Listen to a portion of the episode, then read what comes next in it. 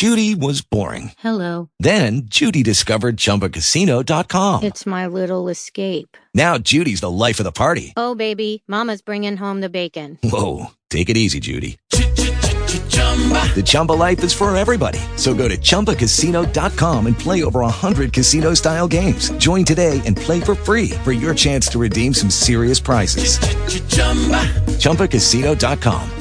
No purchase necessary. Void where prohibited by law. 18 plus terms and conditions apply. See website for details. Talk shoes. Recorded live. Hello, this is Michael Adams from Nothing But the Truth. It's January 1st, 2015. I'm going to start out with the headlines on yahoo.com.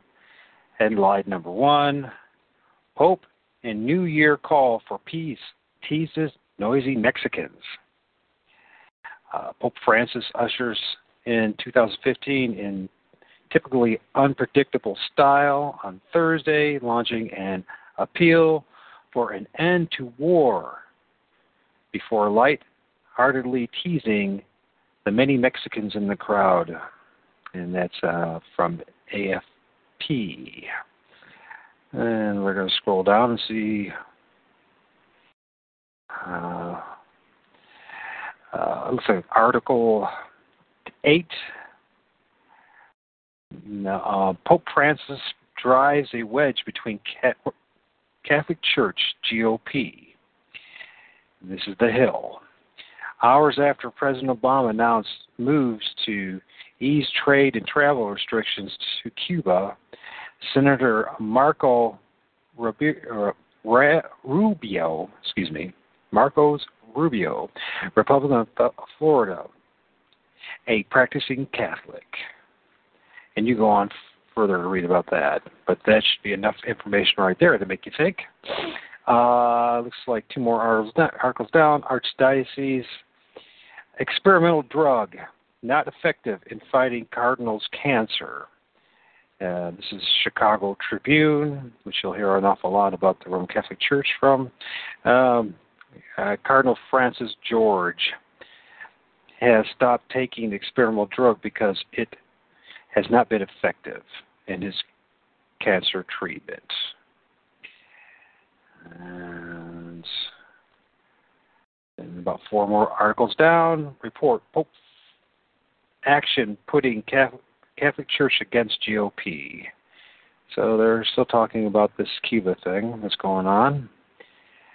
Uh, a few more articles down, a little off topic, but relative to our times. Transgender teen suicide note. My death needs to be mean means needs to mean something. That's from uh, Yahoo News. So they're pushing that stuff. And then a couple more articles down. It is Nearly 6 million people traveled to the Vatican to see Pope Francis in 2014. Huffington Post.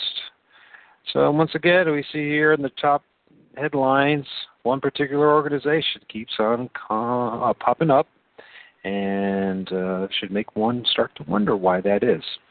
Now, today we have a very special show. Uh, we've titled it exposing the futuristic deception of Daniel's 70th week uh, with Tom Friess. And uh, we have uh, Tom with us, and we also have York from Juggler 66. So our hope is that this teaching will be clear, concise, straight to the point. The first time that I heard of this teaching myself was about a year ago, from Tom actually, from another show and one of the things that I noticed that after three hours of him trying to explain it, uh, that they, there's still uh, an awful lot of rude interruptions, uh, individuals interjecting their own opinions, and nobody was really listening except for one person in particular on that show. And I'm not tooting my horn, but for some reason God motivated me to listen and uh, I'm still listening. So with that, Tom, I'd like to welcome you aboard, and Yorg as well. Tom, how are you doing? I'm doing fine. Good afternoon to you, Michael, and Jörg Glissman. Nice to be aboard in such fine company and it's such an important, uh, all important subject that we're about to discuss. So, with that, Tom, uh, I'm just going to let you start the show. I mean, this is something that um, I have a lot of respect towards you as far as your understanding goes of this topic. You've certainly have um, helped me to understand the truth about Daniel's 70th week and about Daniel 9, verses 24 through 27. So I'm going to just let you lead the show because you know better than anybody. So. Okay. Well, that's a tall order. Um, I'll do the best I can with what God's given me. Okay. The, one of the most important subjects for our time is the prophecy given in Daniel chapter 9, beginning in verse 23 and continuing to the end of the chapter, verse 27. This gives us a date for the first advent of Jesus Christ, the coming of the Messiah. This prophecy is so explicit in its time calculation that unless one ignored this prophecy, one could not miss the coming of the Messiah. And we know that there were those in Israel at the time of Christ's uh, ministry. Uh, there were those in Israel that were so expecting the Messiah that they literally met Mary and Joseph on the steps of the temple on the eighth day of Christ's birth, knowing that they would fulfill the law of Moses and that the child would be brought to the temple to be circumcised on the eighth day of his life. And I'm speaking specifically of Simeon. Now, Simeon was led by the Holy Spirit and was was uh, warned by God that the Messiah would come to the temple, and he was there and met Mary and Joseph on the eighth day of Jesus' life when they came to the temple uh, for Jesus to be circumcised according to the law. Now, one could say that Simeon got a direct revelation from the Holy Spirit, uh, a, a personal one on one communication with the Holy Spirit telling Simeon that this would happen. Or we could believe that Simeon just simply understood this prophecy. And he understood it so well, and he counted the days so well, counted the years so well, that he knew that the Messiah had come. And he went to the, to the temple to see the salvation of Israel. And he said, Mine eyes have seen the salvation of Israel. And that's what he said when he laid his eyes on the Christ child. How did Simeon know? Was it a direct revelation from the Holy Spirit, a one on one communication? Or did Simeon simply understand this prophecy? I suggest that Simeon understood this prophecy and the timeline so well that he knew the day and the hour of his visitation. Now, people may recoil from that and say, we're not to know the day or the hour. No, we are not to know the day and the hour of Christ's second advent. But this prophecy of Daniel predicts the coming of the Messiah. And this prophecy is specific to Jerusalem and the Jews, that is, Daniel's people. Now, before we get into the prophecy, I want to remind the listeners that what has become the orthodox teaching in the churches today is that the 70th week of this prophecy, the very last week of this prophecy, is somehow disconnected from the 69th week and tacked on to the very end of time just before Christ's second advent. And that it doesn't discuss, the 70th week doesn't concern Christ's first advent. I hope this is clear. What is taught in the churches today, what has become the orthodox teaching of the churches today, is that the 70th or the final week of this 70 week prophecy does not concern Christ's first advent, but that it concerns Christ's second advent at the end of time. All of this prophecy, the first 69 weeks, they say, predicts, uh, has to do with a prophecy predicting the coming of Messiah, except the 70th week is detached. And there's a 2,000 year gap between the 69th week and the 70th week of Daniel. Now, it sounds ridiculous, and it is. Daniel, in reality, was given to know the time of the, their first visitation, the coming of their Messiah, that which all the Psalms and all the prophets predicted, the coming of the Messiah. The first coming of the Messiah, the coming of the Messiah to the Jews and Jerusalem.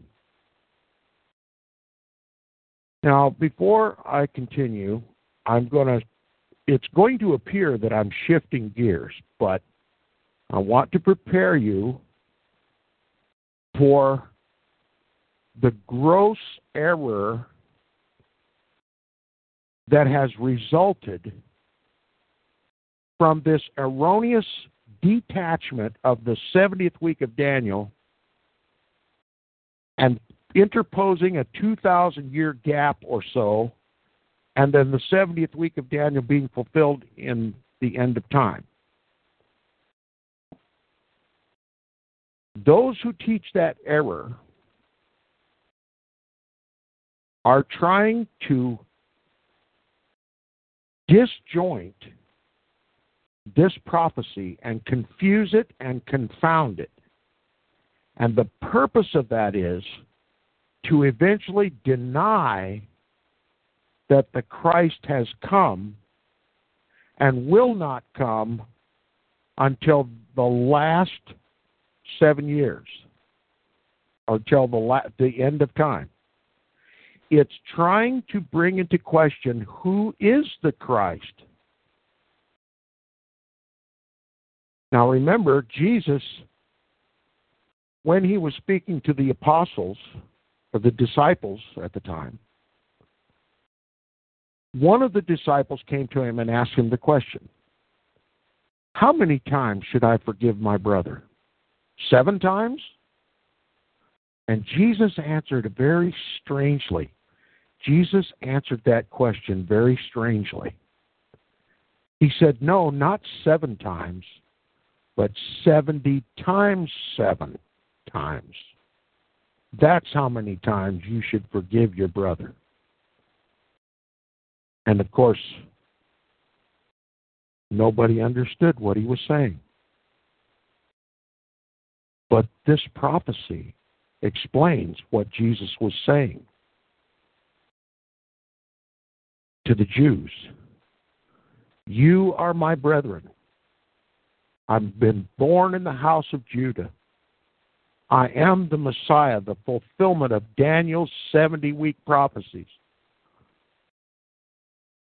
70 times, seven times, I will forgive my brethren. And if they do not receive me at the end of this 70 times, seven times,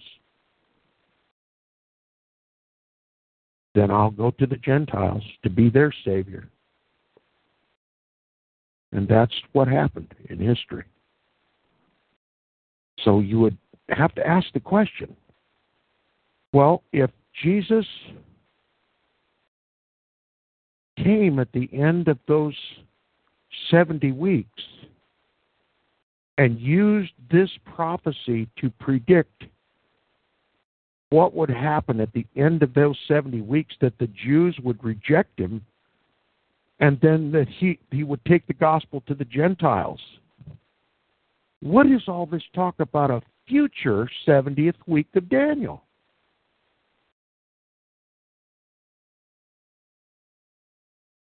We've all been taught this. If you go to a Protestant church, you've, you've no doubt heard about a seven years of great tribulation or the 70th week of Daniel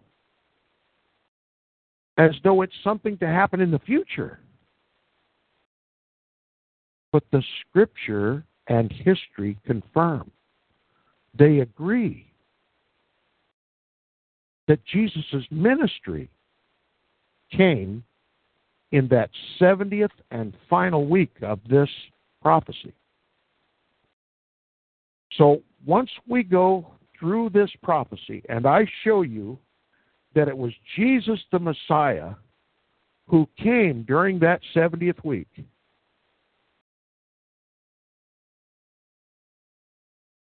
then you must ask yourself, what is all this talk about a future seven year period of time? What is all this talk about the 70th week of Daniel being future? And I want to prepare you that I'm going to explain this prophecy uh, given by Daniel so simply that no one will ever be able to confuse you again you'll know the the precise fulfillment of all 70 of these weeks predicted by Daniel. You will find their fulfillment in Jesus Christ at his first advent to the Jews. And you'll be left with no other question but to discover what is the purpose of all the churches talking about a future 70th week of Daniel. Now, I want to begin. Uh, I would begin at the very beginning of this chapter, but it is such. Daniel is literally on his knees confessing the sins of Israel and his own sins. Daniel has discovered by reading the Bible, the prophecies of Isaiah and Jeremiah, why and for how long the Jews would be in the Babylonian captivity. And God has opened his heart and his mind to the reason why God was punishing the Jews. And it was literally this that the Jews had so mixed in the worship of Babylonian mysticism into their religion that God would not accept worship from them anymore. They had become apostate. They had mixed the holy with the profane. They had mixed the legitimate worship of God, which God ordained in the form of laws and ordinances, they had so mixed that perfect religion, those perfect observances that God ordained and established, with Babylonianism or the worship of Nimrod, Semiramis, and Tammuz, that no one could benefit from it. That through these Babylonish uh, uh, apostasies that they were practicing. In, in Ezekiel, it talks about uh, the the women sitting on the steps of the temple. Excuse me, I apologize. Hang on a second. I felt my microphone. I, I apologize for that. I'll be more careful. That the women were sitting on the steps of the temple weeping for Tammuz. Okay, Tammuz was the Babylonian son of the Babylonian king Nimrod. He was believed to be divinely conceived in his mother, Semiramis, and that he was uh, the Christ. It was Babylonian sun worship. Why? You have to ask yourself, why did the Jews who were who were led out of Egypt by the by God's very hand why would they regard the religion of, and the cultic beliefs of the Babylonians? And why would they mix that with their religion on Temple Mount? Women sitting on the steps of the temple weeping for Tammuz, who allegedly was was you know gored by a boar and died, and they were simply weeping for the dead Tammuz. And there was also a, an image erected on the Temple Mount that provoked God to jealousy. What that image was is not described in the, in the scriptures, but it had to be uh, an image of either Nimrod or Semiramis or Tammuz, or some phallic symbol that God always condemned. The Jews always trying to mix with the perfect worship of God, trying to mix the perfect worship of God with Babylonianism. And also the men standing with their backs toward the temple, facing east, worshiping the rising sun.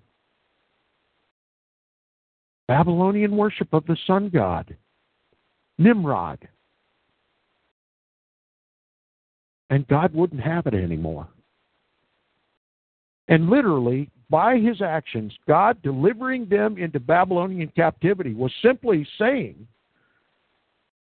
if you wish to worship like the pagan heathen nations, after I've delivered you out of Egypt, out of the house of bondage, and spoke to you from the fiery summits of the mountain, and gave you my holy law, and gave you my covenant,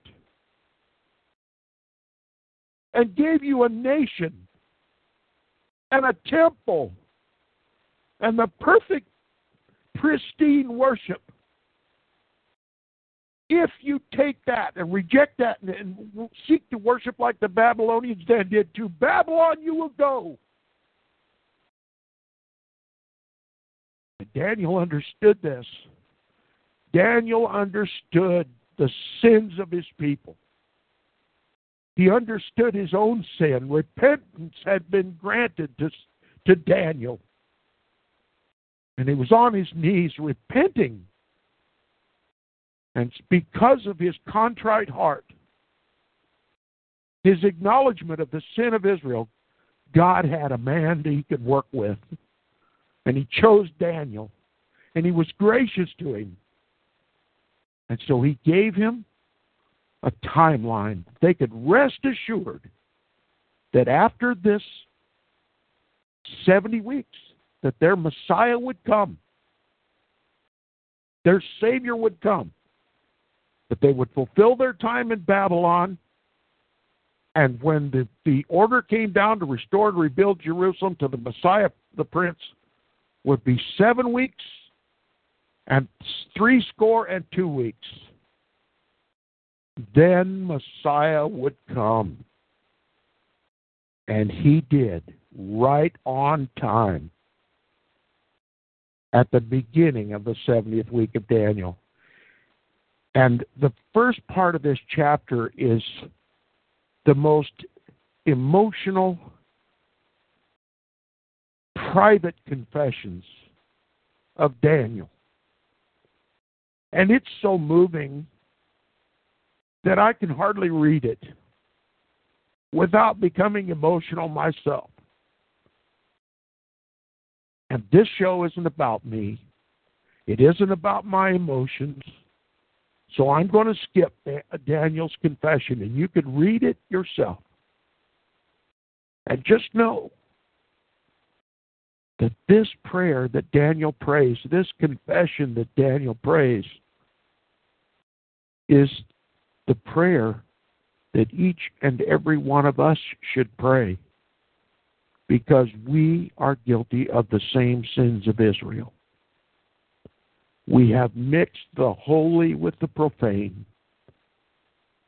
Babylonian worship. Now, in another broadcast sometime, I'll delineate all of those Babylonish sins that we've mixed with the holy, pristine worship of God. But that's not the purpose for this this discussion today. We're going to talk about the prophecy with which God rewarded Daniel for getting on his knees and confessing not only his sins but the sins of his entire nation. The mixing of the holy with the profane. Daniel wanted to return to the pristine worship of God Almighty. He knew why he was in Babylonian captivity because his people had mixed Babylonian worship with the pristine worship of God. So here is how God rewarded such a contrite heart, beginning in verse 23.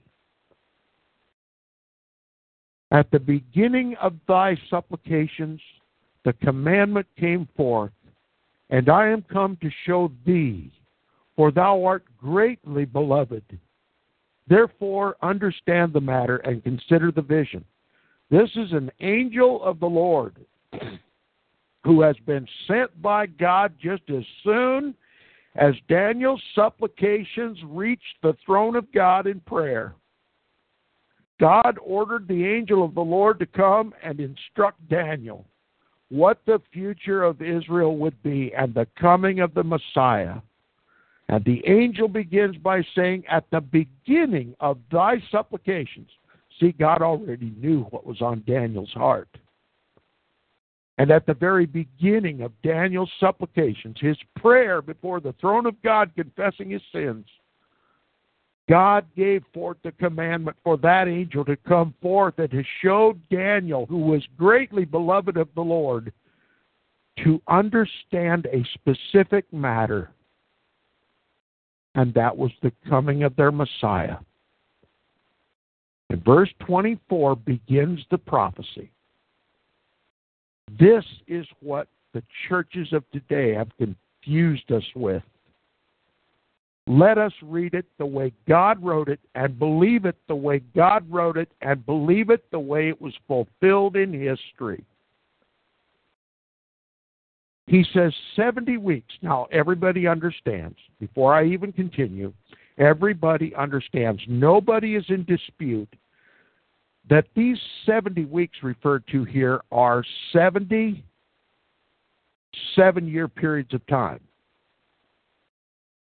And this is exactly what Jesus was referring to when asked by the disciples, How many times should I forgive my brother? Seven times? And Jesus said, No, 70 times seven times. That's how many times I'm going to forgive you. But there's going to come a time that I cannot forgive you anymore. The Bible says, if you believe that, if you do not believe that I am He, you shall die in your sins. Jesus was proclaiming himself to be the Messiah. He was proclaiming himself to be the fulfillment of the 70 times 7. And so we begin again in Daniel chapter 9, verse 24, speaking of those 70 weeks of years, those 70 times sevens. He says, 70 weeks are determined upon thy people and upon thy holy city. Okay? In other words, God has set a calendar, a predetermined calendar, 70 weeks, 490 years. 7 times 70 equals 490.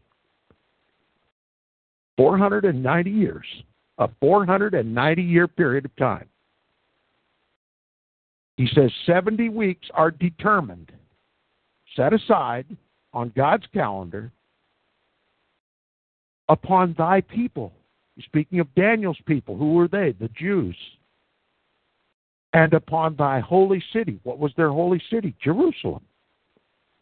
So the prophecy can specifically applies to the Jews and to Jerusalem. Now look, if you're if you're talking about a future 70th week of Daniel, it has to apply only to the Jews and only to Jerusalem, doesn't it? More questions to ask about what has become the orthodox teaching in the churches today that the 70th week of Daniel didn't happen 2,000 years ago, but that God interposed a 2,000 year period of, they call it the church age, before the fulfillment of this 70th week of Daniel that is detached by 2,000 years. It says, 70 weeks are determined upon thy people, Israel, and upon thy holy city, Jerusalem, to finish the transgression, to make an end of sins, and to make reconciliation for iniquity, and to bring in everlasting righteousness, and to seal up the vision and the prophecy, and to anoint the most holy. All of this is to happen in this 490 year period of time. All of this is to happen in these 70 weeks of years, these 70 times 7 period of time. 490 years. You have to ask yourself, how do they take the 70th week and tack it on the end? Doesn't make sense to this prophecy. Well, the question someone would ask, well, if it happened 2,000 years ago, what brought an end to the transgression? What was the transgression? The transgression was the thought that through the shedding of the blood of lambs and goats, sins were forgiven. The Bible clearly says the blood of lambs and goats cannot, cannot wash away sins. Only the blood of the Messiah can wash away our sins. And all the sacrificial ceremony, all the sacrificial lambs that were slain on Mount Moriah in Jerusalem at the temple were only typifications of what Jesus would, in fact, accomplish during those 490 years. That was the transgression. God said, Your sacrifices are a stench in my nostrils. Now we have to ask the question how did the blood of lambs and goats become a stench in God's nostrils when He's the one that ordered them to be done? Because the Jews simply didn't understand what they typified.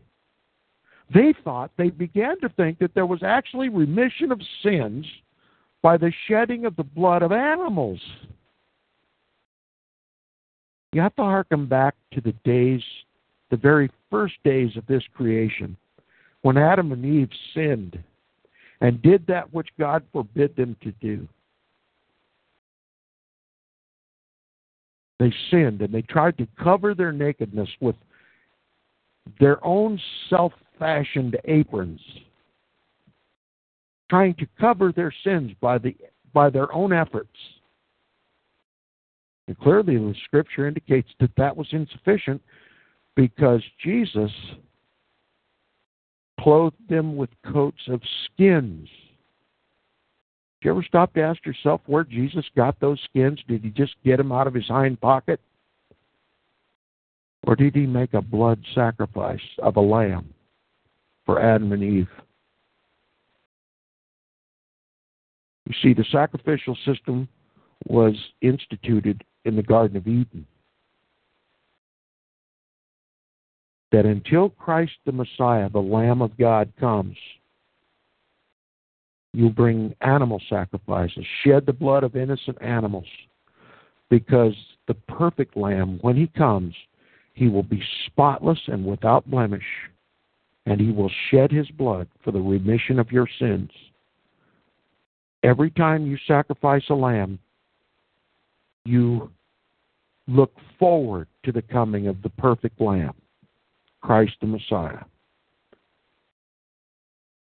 You know, you hear the theologians today talk about the age of grace, that the age of grace began when Jesus was crucified. When did the age of grace happen? Was there anyone in all of world's history that was not saved but by the grace of Almighty God and the shedding of the blood of Christ? Just as we in our generation look back to Christ's sacrifice. Adam and Eve and all the generations prior to Christ looked forward to Christ through animal sacrifices. Jesus was the lamb slain from the foundation of the world. And until he came and fulfilled this prophecy, they had nothing but animal sacrifices. But they could not wash away sins. So, what was the transgression of Israel? What, what transgression was God going to bring to an end with the coming of the Messiah? The belief that the blood of lambs and goats could take away sin. When that which is perfect is come, that which is temporary is done away with. Right here is the prediction of the end of animal sacrifices. 70 weeks, 490 years, 70 times, seven times are determined upon thy people, the Jews, and upon thy holy city, Jerusalem. That's where the Messiah is going to come to the Jews in Jerusalem to finish the transgression. In other words, to perform the perfect sacrifice and to do away with that which is imperfect animal sacrifices. And it says, and to make an end of sins. To make an end of sins? Is that what Jesus did? Absolutely. If we are washed in his blood, we are perfect. We will be clothed in white linen to make an end of sins. We don't make any more animal sacrifices. We don't make any sacrifices at all because we acknowledge that Jesus was the only the only sacrifice that could take away our sins. And if he took away our sins, they are gone. That's how you put an end of sins. A perfect sacrifice. And then if our sins are gone, are we not reconciled to God? It says, and to make reconciliation for iniquity. The scripture plainly says that he reconciled us to God. He became sin for us. And now we have peace with the Father. We are one with him, fully reconciled. And then it goes on to say, and to bring in everlasting righteousness, and to seal up the vision and the prophecy, and to anoint the most holy. All of these happened. All of these things happened during Christ's ministry. To seal up the vision and the prophecy. In other words, by the end of this 490 year period, this prophecy will be sealed up now, what what what is this referring to? When you finish reading a scroll, what do you do? You do just like Jesus did when he read from the scriptures. You roll it up and you seal it. It's done. In 490 years, this prophecy will be rolled up and sealed but that's not what they teach in the churches. No, the seal is still broken. The 490 years is, is not over, but we've got one seven year period of time that we're going to tack on the end of time. What is taught in the churches today literally means no, this prophecy and this vision is not sealed up. Now, who would say that if they were not a deceiver?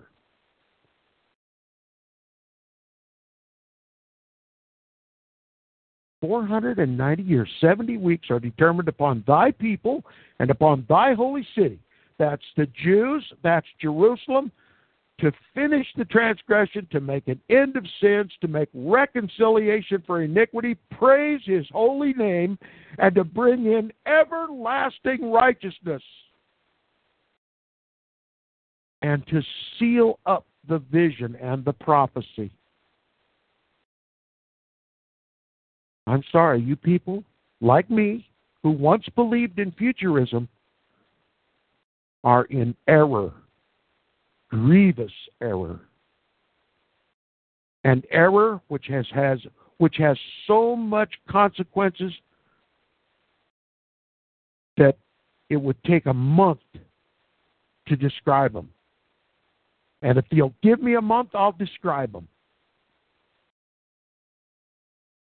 But that vision was fulfilled, was sealed up 2,000 years ago. Nobody can break the seal on this. Nobody can take off one of those 70 weeks and tack it on the end of time. No matter how crafty or how eloquent he is no matter how how many explanations, no matter how many proofs he can give you that this 70 weeks is tacked on the end, this Bible says to seal up the vision and the prophecy.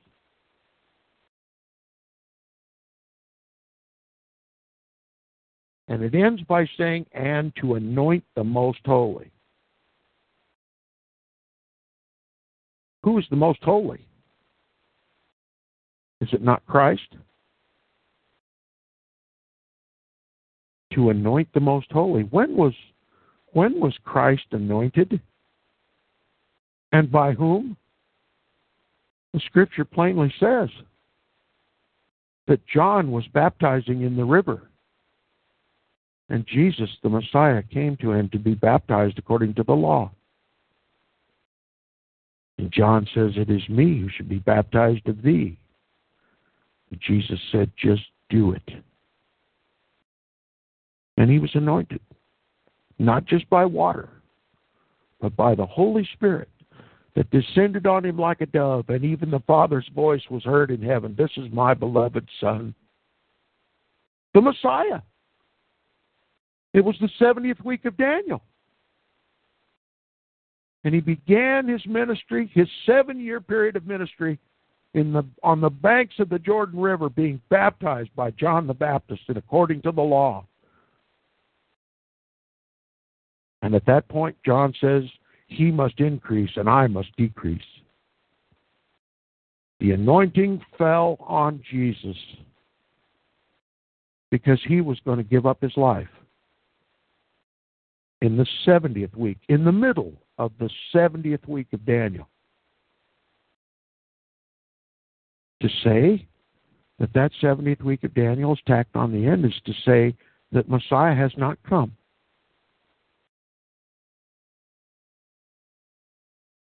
Messiah has not come. We are yet in our sins. The transgressions are not finished. Our sins are not at an end. We are not yet reconciled to God. Everlasting righteousness has not yet been brought in. The vision is not sealed up, nor the prophecy. And the Messiah has not been yet anointed. Is that what we believe? Well, that's what you must believe if you're a futurist, that the 70th week of Daniel is not yet been fulfilled, and it won't be fulfilled until the, the end of time. How ridiculous what they've taught us in the churches. Now he says in verse 25, he's speaking, the angel is speaking to Daniel. He's being rewarded for his penitent heart. The angel says to Daniel, Know therefore and understand. Don't be confused. Don't listen to any futurists. Don't listen to anybody else. I'm the angel of the Lord. I've been sent by God Almighty to teach you. Know therefore and understand that from the going forth of the command to restore, to rebuild Jerusalem unto Messiah the Prince. What's this prophecy all about? The coming of the Messiah. The first coming of Messiah. When did he come? Anybody? 2,000 years ago, didn't he? That's what you believe, isn't it? That Messiah came 2,000 years ago, thereabouts. What is all the talk about a future 70 weeks of Daniel? Future 70th week of Daniel. Confusing, isn't it? Who has tried to confuse God's people? And for what purpose? The angel again says, Know therefore and understand that from the going forth of the commandment to restore and to rebuild Jerusalem unto Messiah the Prince shall be seven weeks and three score and two weeks.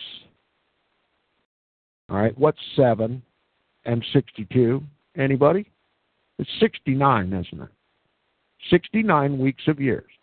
You see, already the angel is dividing up those 70 periods of seven years, 490 years, breaking it up into three segments. First, seven years or 49, seven weeks or 49 years, 70, or seven times seven is 49, right? And then after that, there will be a 62 week period of time. Together, they make 69 weeks, right? But the prophecy is about 70 weeks. So we have they we have to have another seven year period of time, don't we? And why does he divide these 70 weeks into three distinct periods?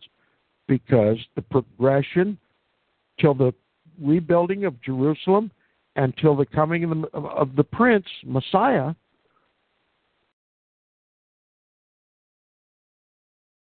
indicates that he will come in the 70th, the final week. You see, it says, Know therefore and understand that from the going forth of the commandment to restore and to build Jerusalem, remember, Jerusalem was destroyed when the Babylonians came and took them all captive as slaves into Babylon.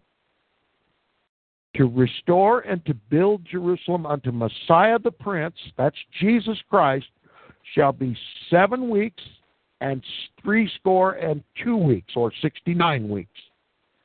The street shall be built again, and the wall, even in troublous times. So the first seven year, uh, seven week period of time, and the sixty two week period of time will be dedicated to rebuilding Jerusalem, the street, and the wall of Jerusalem.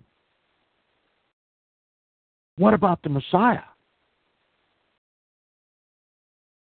Well, just remember there's one week left to go, right? 69 weeks doesn't equal 70 weeks. Seven weeks plus 62 weeks is 69 weeks, not 70 weeks. It says, and after three score and two weeks, now remember, first there were seven weeks or 49 years, then immediately following the seventh week of years begins a countdown of 62 periods of seven years. Was there any separation between the, the, the seventh week and the eighth week beginning that 62 week period of time? No.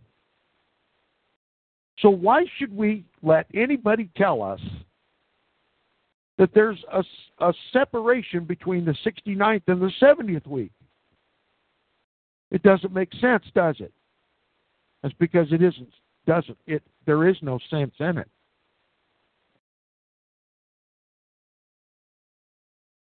First there were 7 weeks, then there were 62 weeks, then there was 1 week. Thus fulfilling the prophecy for the Jews and Jerusalem. The eighth week immediately follows the seventh week. There's no 2,000 year gap in there or any gap of any kind. And the 70th week immediately follows the 69 week, the 69th week, and there's no gap in there either. Chuck Missler. There's no gap. Or Messiah hasn't come. Messiah the Prince has not come. Isn't that what they're really trying to teach us with this future 70th week of Daniel? The Messiah has not yet come? And if Messiah has not yet come, who are they fixing to tell us is the Messiah in this future 70th week of Daniel?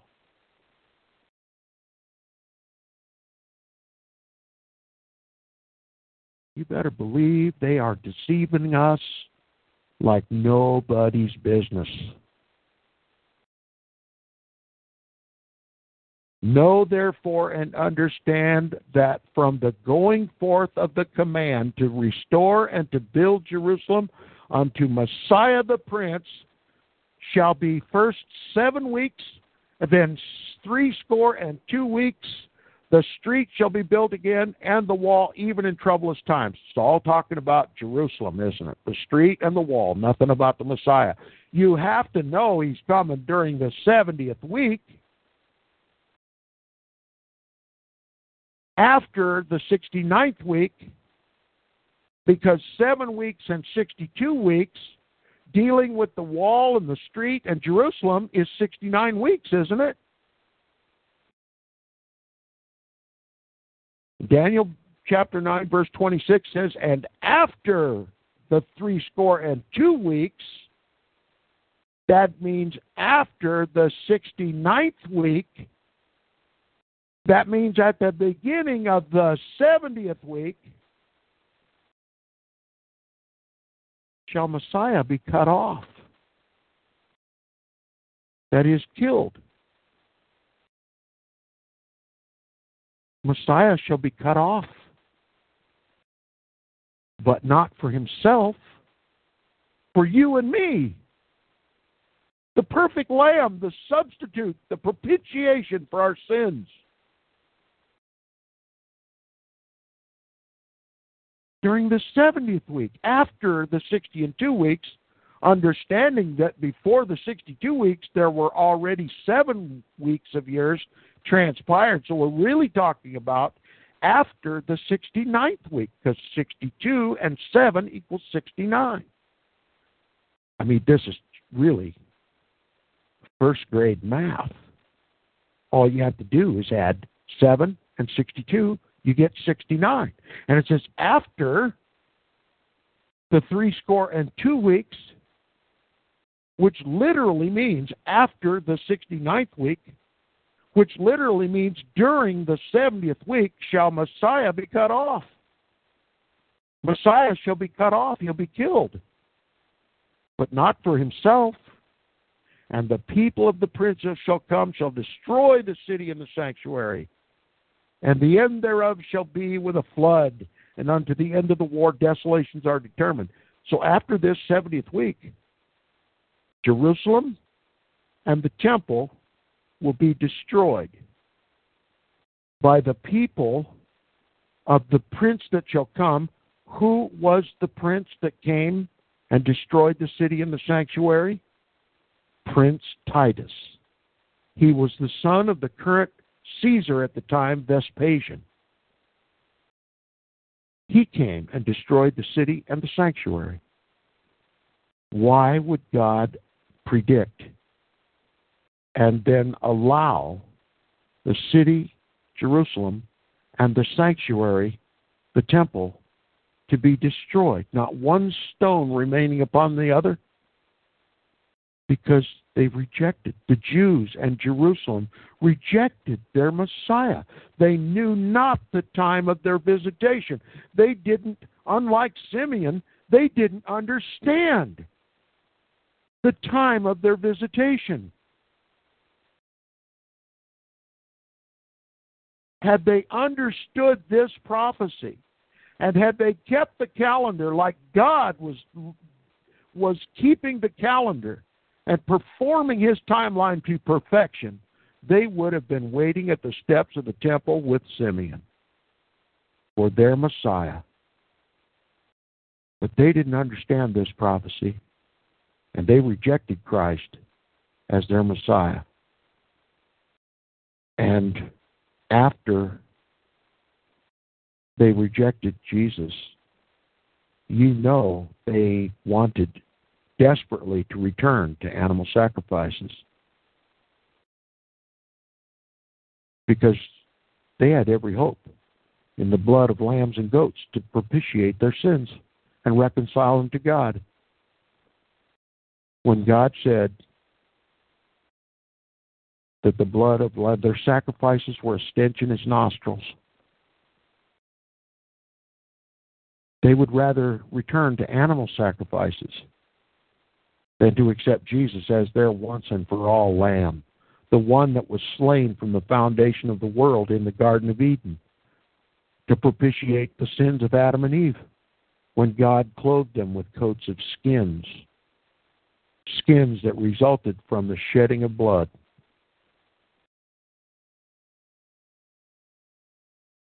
Daniel is just comprehending that the Messiah is going to come to Jerusalem to Daniel's people, the Jews, and then the city and the sanctuary are going to be destroyed.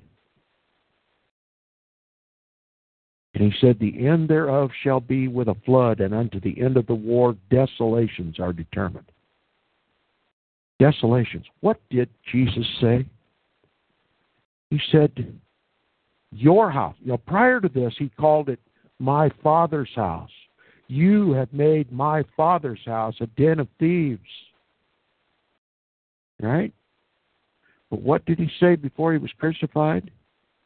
He said, Your house, not my father's house, your house is left unto you desolate. Why? Because they rejected their lamb. They were going to reject their lamb. The temple was only needed for the blood of the sacrifice to be sprinkled on the mercy seat. Once Jesus' blood was shed, there was no more need for a temple. There was absolutely no more need for a sacrifice. Once the perfect lamb was slain and his blood shed and became the atonement for sins, to make any further sacrifice would be simply a demonstration of a rejection of the efficacy of Christ's blood. You know what? The whole Christian world today wants the Jews to build a temple and begin animal sacrifices again. Do you suppose that has anything to do with the future 70th week of Daniel?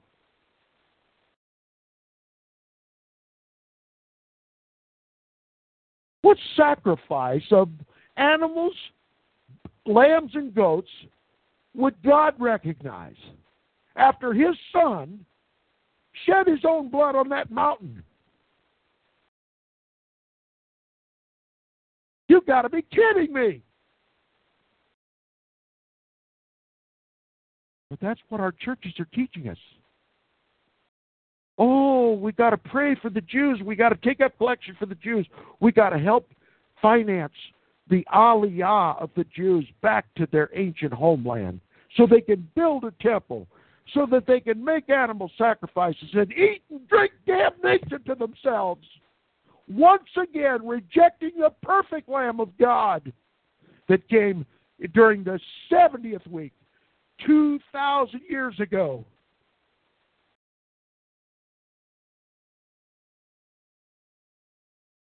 you know what the purpose of this future 70th week of Daniel is? To once and for all, not only physically, but to spiritually destroy the Jews.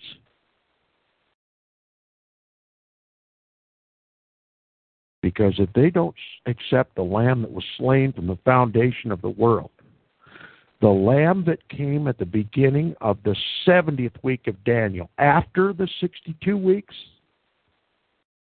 they are yet in their sins. If you do not believe that I am He, you will die in your sins. And isn't that what the world wants?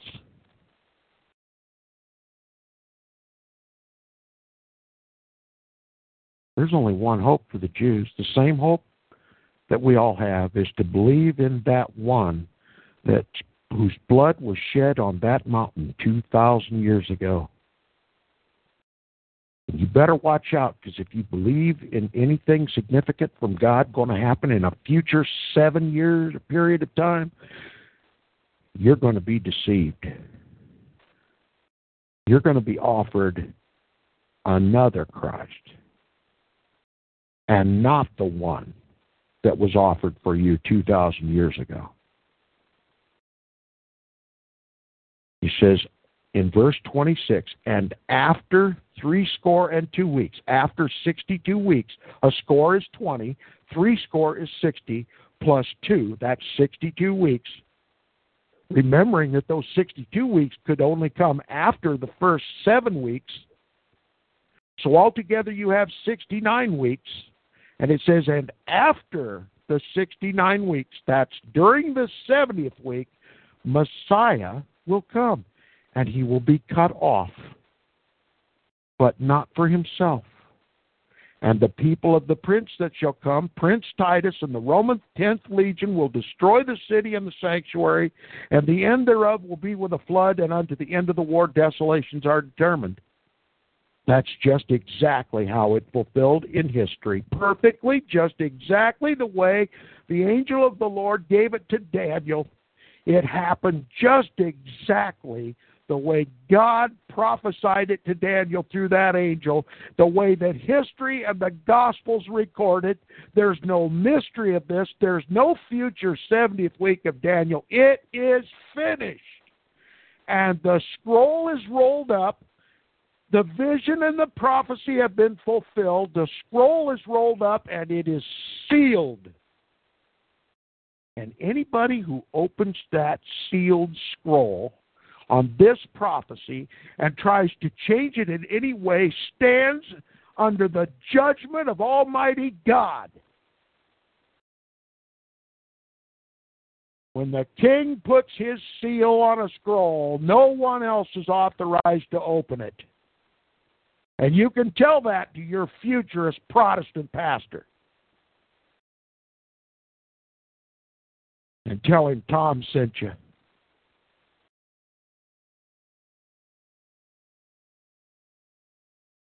Now, what did Jesus do during that 70th week of Daniel? Daniel 9, verse 27, the end of the prophecy and he, the Messiah, the one this prophecy is all about, Jesus, in the 70th week of Daniel, and Jesus shall confirm the covenant with many for one week. What covenant? The covenant in his blood. He'll confirm that covenant. How do you confirm a covenant? By fulfilling it. The, the, the Psalms and the prophets predicted the coming of Messiah, that he would redeem mankind to God by his own blood. That's the covenant. The previous covenants, God's people break. But the covenant of Jesus' blood is an unconditional covenant. There's no attachments to it. There's no addendums to it, future or otherwise. He confirmed that covenant during the 70th week when he hung on that cross and said, It is finished. His blood had been drained. He redeemed us to God. That's how you confirm a covenant. You just fulfill it and sign it with your own blood. That's what Jesus did. And he shall confirm the covenant with many for one week, a seven year period of time. Remember, we've been talking about seven weeks and 62 weeks for Jerusalem, the street, the wall, but there's one week left to go. And he shall confirm the covenant with many for one week. There you go. One week. The 70th week. Look, the 490 years is broken into three segments seven weeks of years, 62 weeks of years, and one week of years. You can't get this wrong unless you're a futurist, unless you go to an apostate Protestant church. How could God, how, how could man have confused us about a prophecy so simple?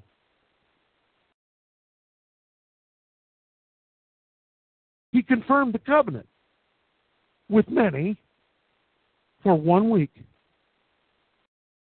That was from the time he was anointed, the most holy was anointed in the River Jordan three and a half years later. Nobody disputes this. It was three and a half years after his baptism, his anointing, that he gave up his life. What about the last three and a half years? Well, they've been told, well, we can explain that. It's a, you're either a pre-tribber or a mid-tribber or a post-tribber. You futurists who don't believe yet that the Messiah has come that Jesus wasn't the fulfillment of the 70th week of Daniel. That doesn't come for another 2,000 years.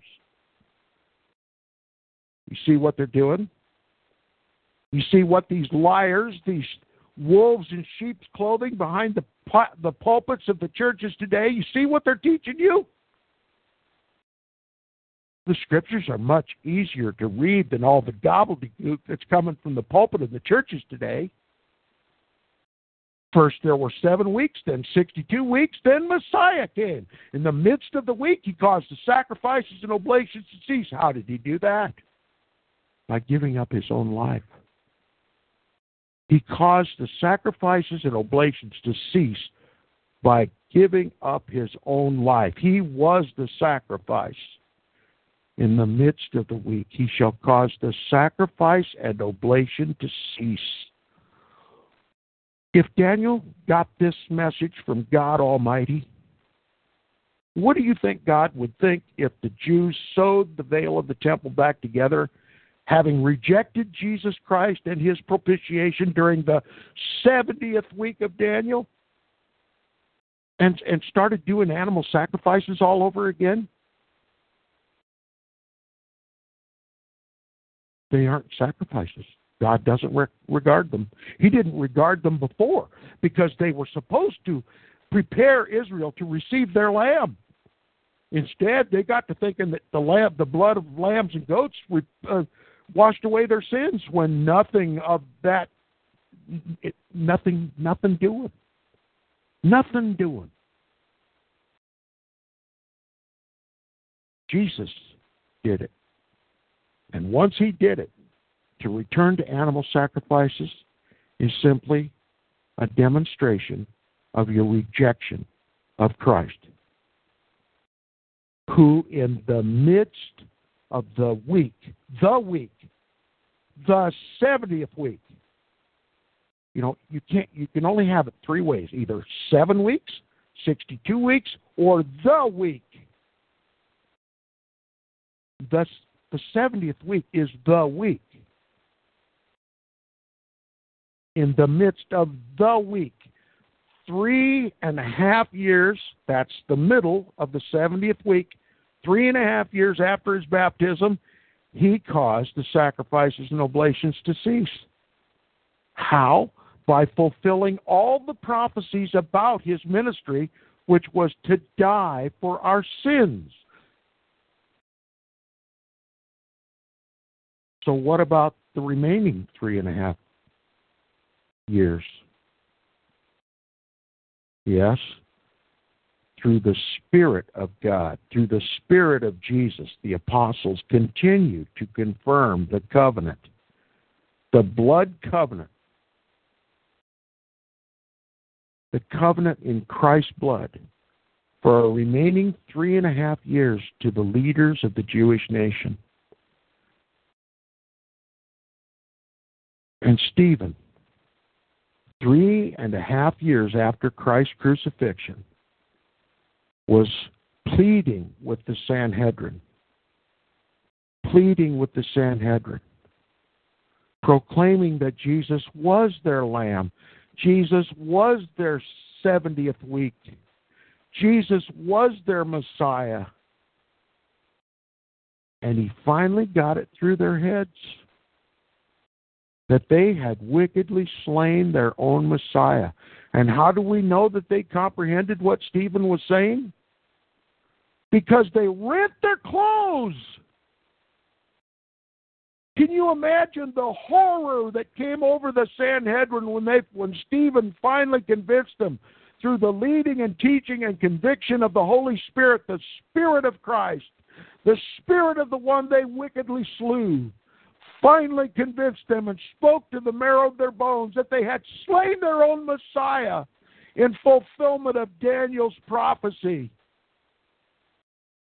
That because of their rejection of the Lamb, the city and the sanctuary would be destroyed. They rent their clothes. Now, you would think at that time, when they were thoroughly convinced that Stephen was right, that Jesus really was their Messiah, you'd think they would they would fall on their knees on the steps of the Sanhedrin and repent of that wickedness and receive their Messiah. But they didn't. They stoned Stephen to shut him up. That was the last straw. I've forgiven my brother 70 times, seven times, and you've rejected me. After the witness of the Holy Spirit, my Holy Spirit, who remains among you. Stephen, filled with my spirit, finally convinced you that you've slain your own Messiah. And what do you do? You kill the prophets just like you have for all the years that I've dealt with you. I've forgiven you 70 times 7. Now it's over. The gospel of the kingdom shall go to the Gentiles.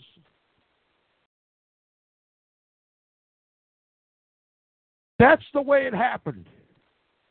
That's the way it was prophesied to happen. That's the way it happened in history. So, what is all this cockamamie talk about a future 70th week of Daniel? To get you to do as did the Jews, to reject Jesus as the fulfillment of that 70th week, and to propose to you another Messiah. And if you believe in futurism, if you believe that that 70th week of Daniel is yet to come, you stand on the precipice of accepting the wrong Messiah, a counterfeit.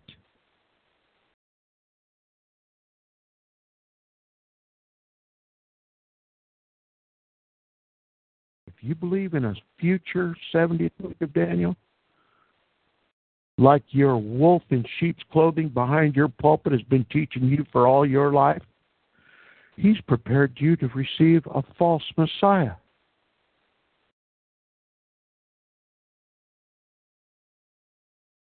What do you think about that? You don't need a fancy theologian to tell you what this prophecy prophesies. You can simply read it yourself. A third grader could read this prophecy and see its fulfillment. All 70 weeks fulfilled by Jesus Christ 2,000 years ago. Now you have to ask yourself why are they teaching me about a future 70th week of Daniel? A future seven years of great tribulation?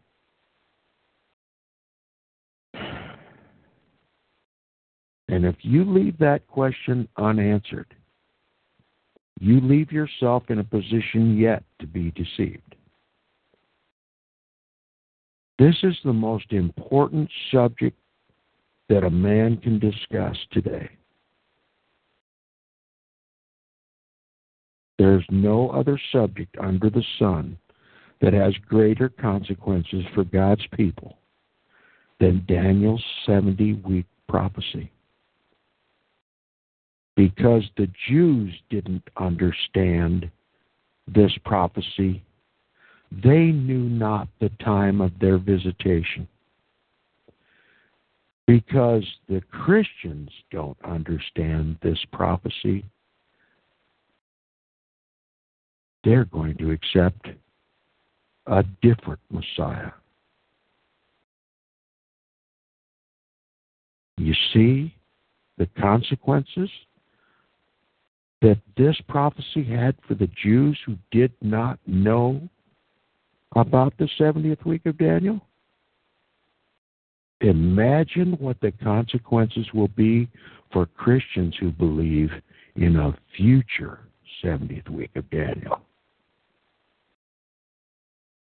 I think I'm going to leave this right where it is and let God's people pray and read this prophecy over and over and over until it is clear, crystal clear in your mind.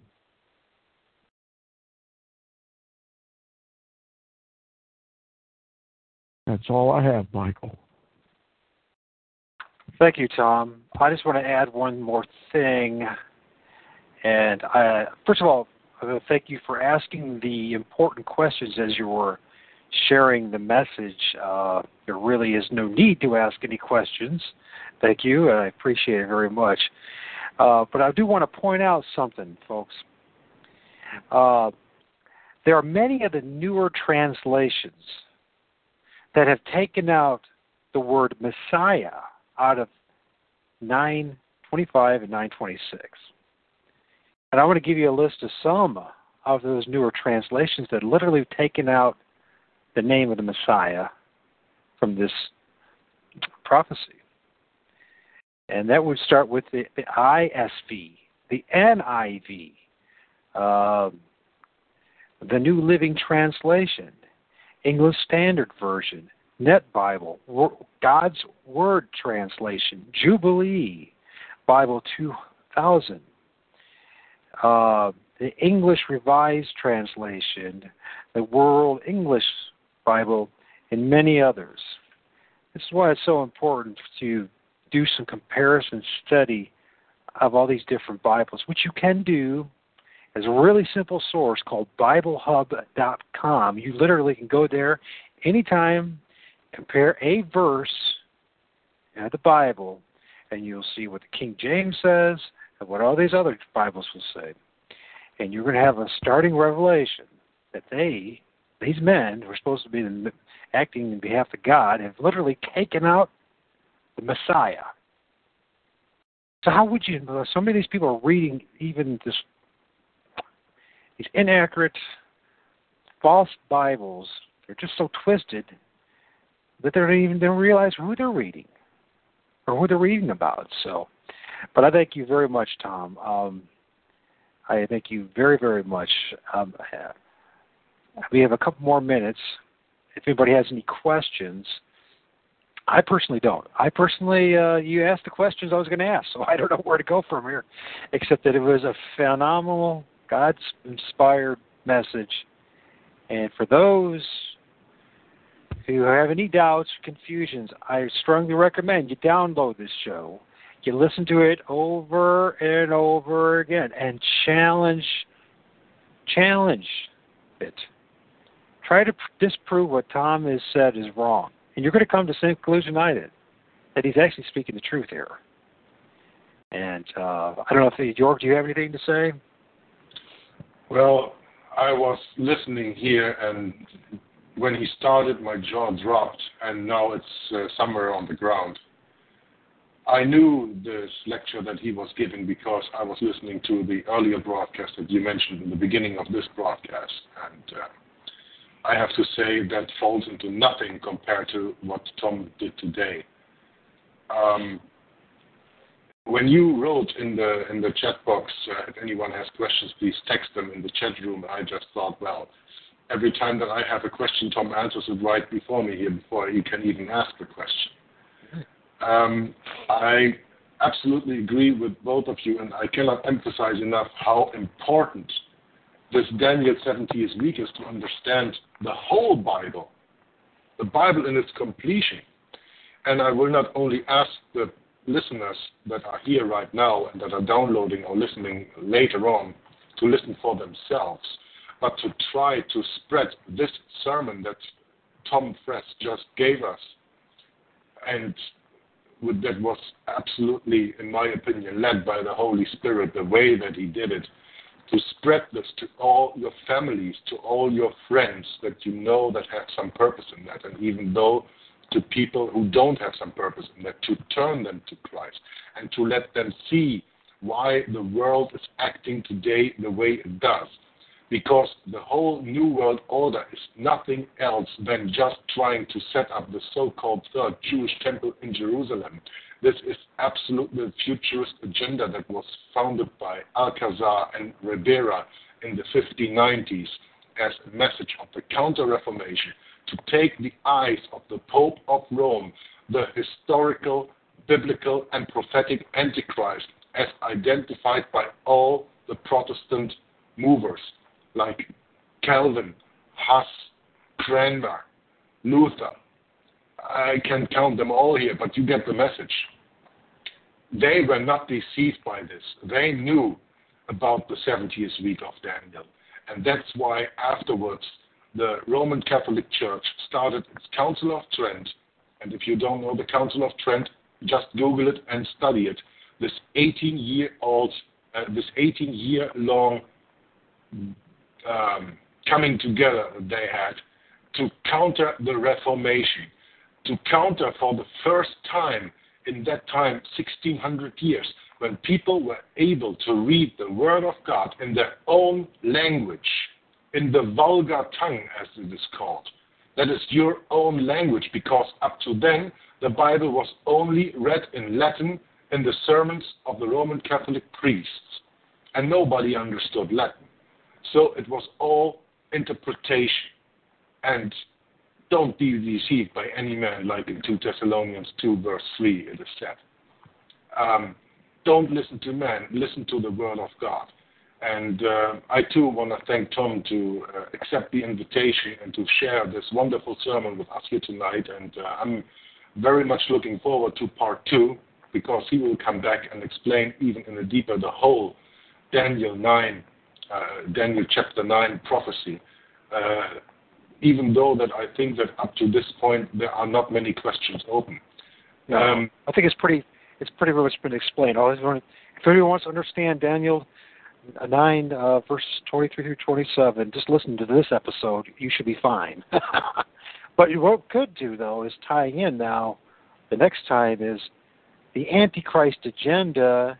The future is a 70th, seventh, future is 70th week as far as how and who is perpetuating this false story, twisting the Bible, and who's behind it all. That would certainly be a uh, a good tie-in. You know, the the other side of the coin, if you will, the fu- counterfeit 70th week. That should be a, a good second part. yeah, know, but isn't it uh, isn't it quite funny when you when you listen uh, when you when you listen and when you read the Word of God, how easy to understand that is. That even like Tom said, this is basic mathematics. Uh, seven weeks, 62 weeks, and one week make 70 weeks this is basic.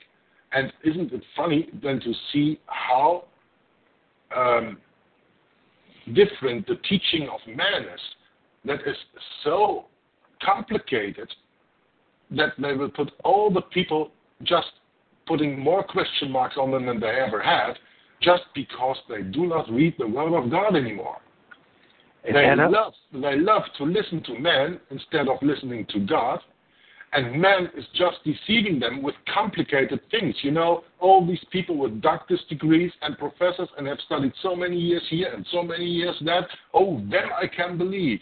but the Word of God. How how long has God been sitting in the university? Know.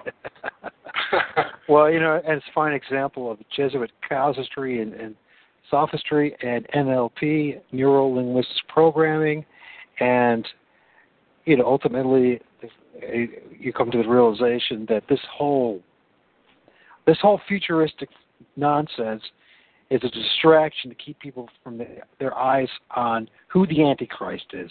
Yeah, the people just believe things that are more complicated than the things that are easy. And the Bible in itself is easy. You just have to open your mind and open your heart and let the Spirit in when you read it. And when you don't understand it, then ask the Holy Spirit for for, for help in understanding it, and He will come to you, and, and you will understand it. Like Tom just very made uh, made it very clear in the reading that that he just did here. It, it was. Uh, I, I, I, mean, really, I, I sat here with my jaw dropped to the ground because I said this is this is impossible for anyone who has two brain cells not to understand this sermon. And, and, and as I pointed out too, I hope you folks realize you do have to have the right Bible. You do have to have the right Bible, and that is and that is that is the reason why there are so many websites out there that try to bash King James only Christians. Oh yeah. I mean, we can we can make a discussion. What about the Geneva Bible of 1599?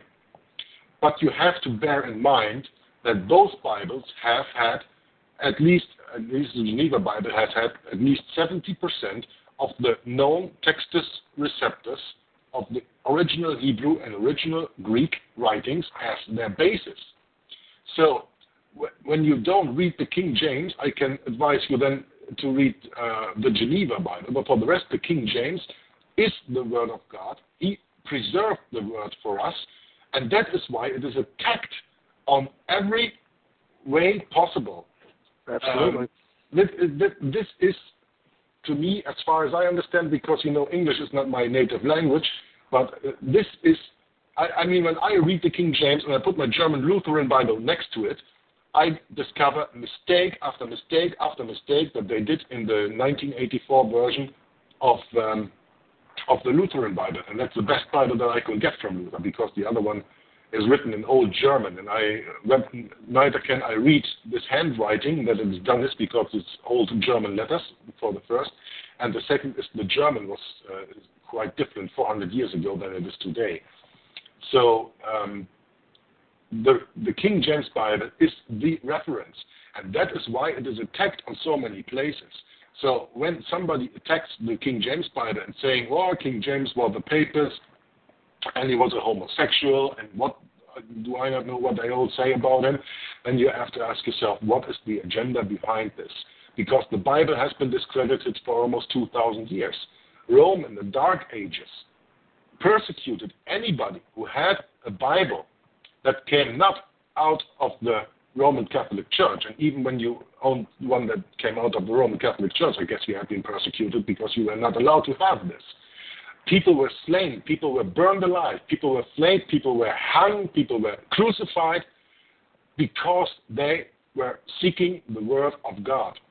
And the big disappointment of today's time is that we live in a time where they do so many distractions that people are not even seeking the Word of God anymore.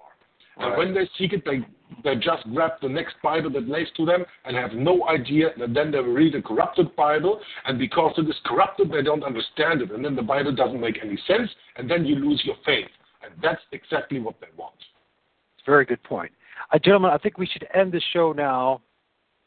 Uh, I think because I, I really want people to stay focused on what Tom had to say. I think you and I Jorg had our chance to say a little bit, and I think we both added a little. But the important thing of this message was to understand Daniel uh, chapter uh, 9, verses uh, 23 through 27. And Tom has done, through the grace of God and His mercy and His Spirit, uh, a, a masterful presentation. And there's no reason anybody that listens to this show should go away confused now about this message. And um, I also like to say that you know in a, about a half an hour we're going to have another show. I'd like to invite Tom and anybody else who'd like to stay or join.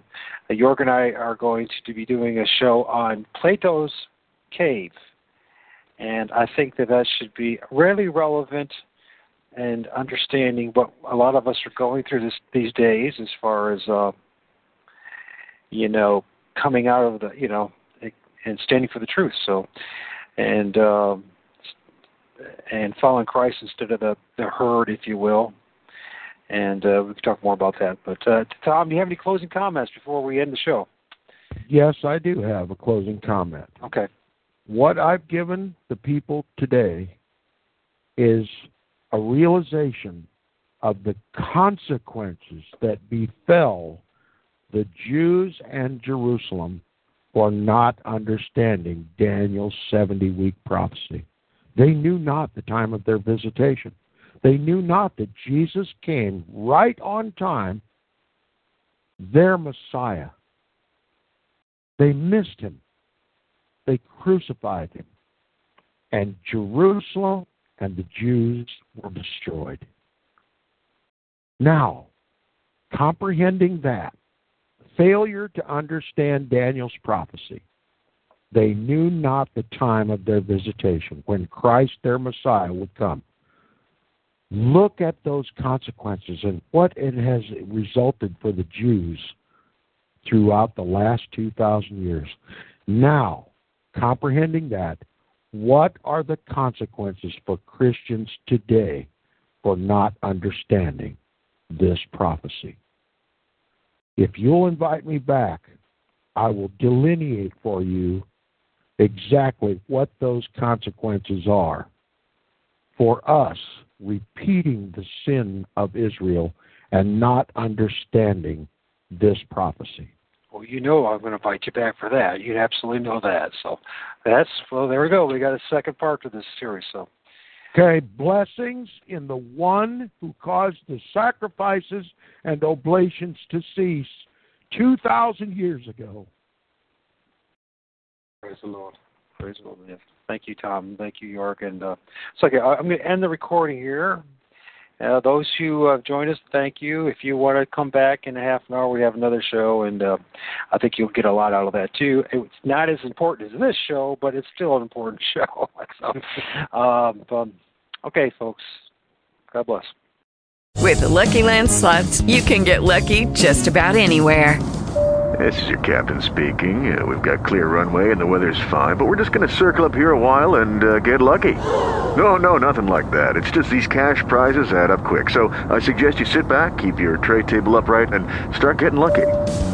Play for free at LuckyLandSlots.com. Are you feeling lucky? No purchase necessary. Void where prohibited by law. 18 plus terms and conditions apply. See website for details.